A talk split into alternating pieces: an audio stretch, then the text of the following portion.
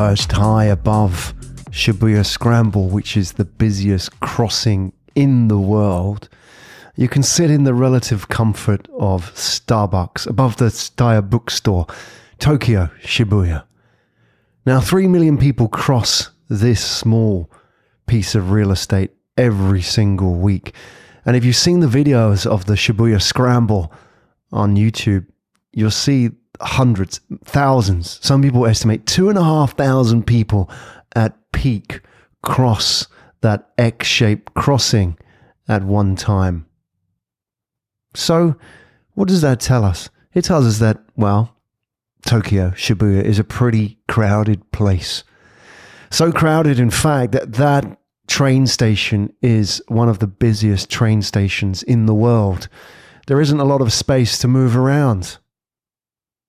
So when Starbucks set up shop in Tokyo in the 90s, everybody told Howard Schultz, the then CEO, that, well, the Japanese, they don't do coffee. They're a tea drinking culture. They had their kissatens, their smoky, dark, pokey tea shops run by old ladies that the Japanese liked. They just didn't like these bright, modern coffee shops.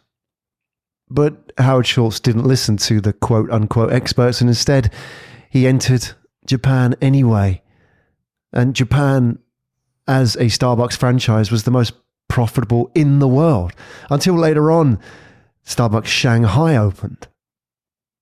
And interestingly, both of these cities, Tokyo and Shanghai, have the two biggest Starbucks in the world. The Shanghai Starbucks is a work of art, it can hold a thousand people.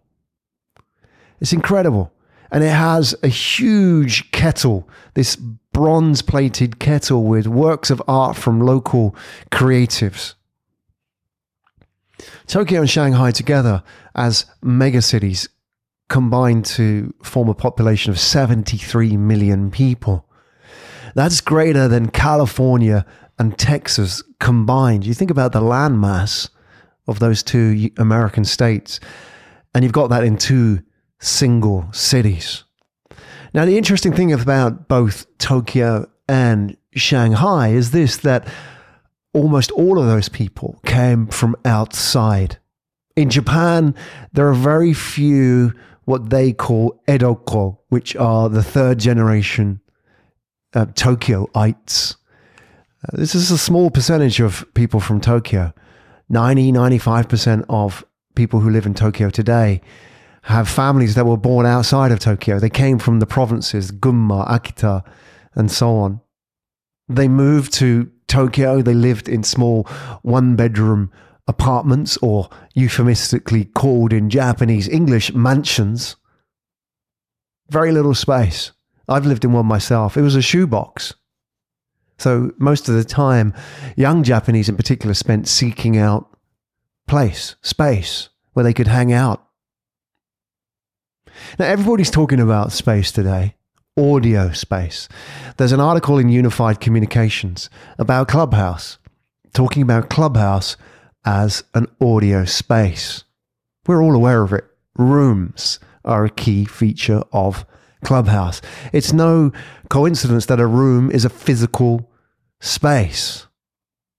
And that's what we're seeking. It's not just in Clubhouse, Twitter is playing its hand at audio space as well. Facebook has already debuted what it will be its own Clubhouse clone. LinkedIn is muting a potential play at this audio 2 feature. Reddit is trialing, I think it's called Reddit Stage. And then there's Discord. Discord has 20 users for every Clubhouse user and it tends to get discounted because it's not top down with Elon Musk, etc. The darlings of Clubhouse, the Valley. Instead, Discord is very much bottom up. It's teenagers, gamers using Discord as an audio first app, as it has been for the last six years, making $100 million a year in revenue. Unlike Clubhouse, which is still seeking out a business model.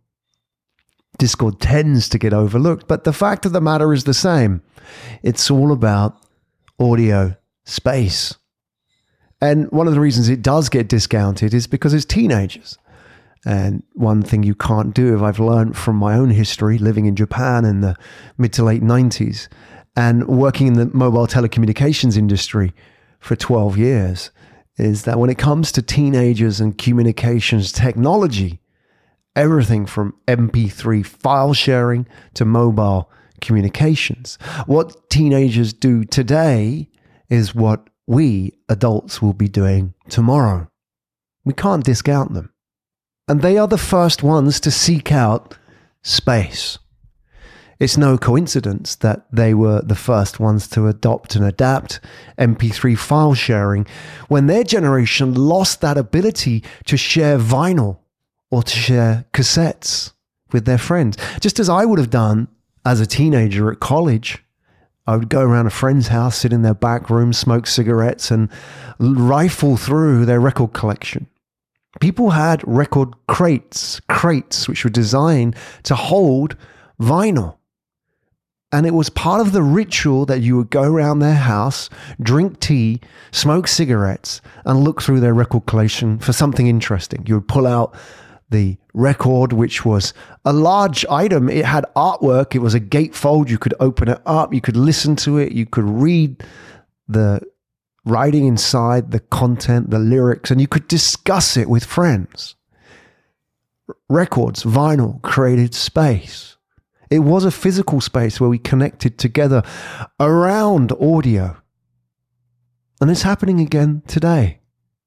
We're seeing it everywhere. It was teenagers and young people that you will see in Starbucks in Tokyo and in Shanghai. They're the ones that will be hanging out there, students. You know, that's the reason because Howard Schultz knew that Starbucks wasn't selling coffee. Let me explain. That Starbucks originates in Seattle, the US.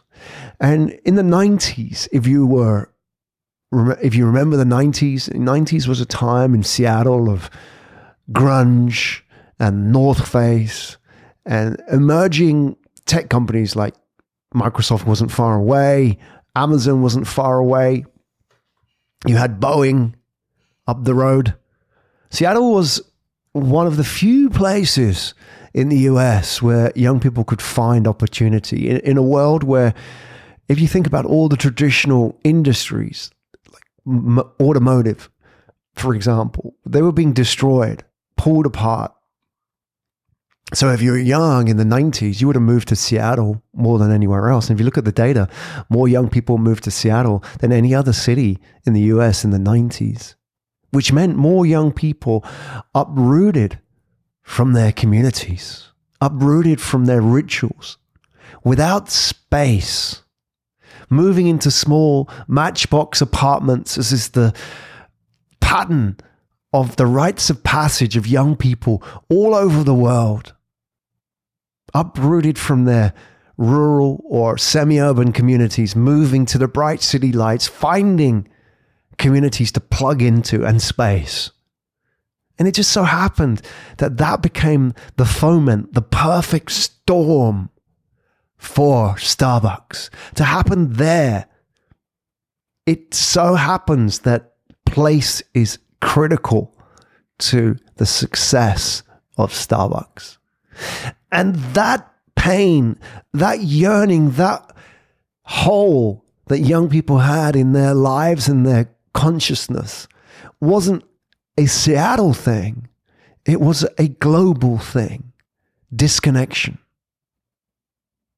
If you look at all technologies, from Thomas Edison, the invention of the telegraph, to the cell phone king, Nokia, as a company I worked with for many years, to Facebook's social network, to today, podcasts, Clubhouse.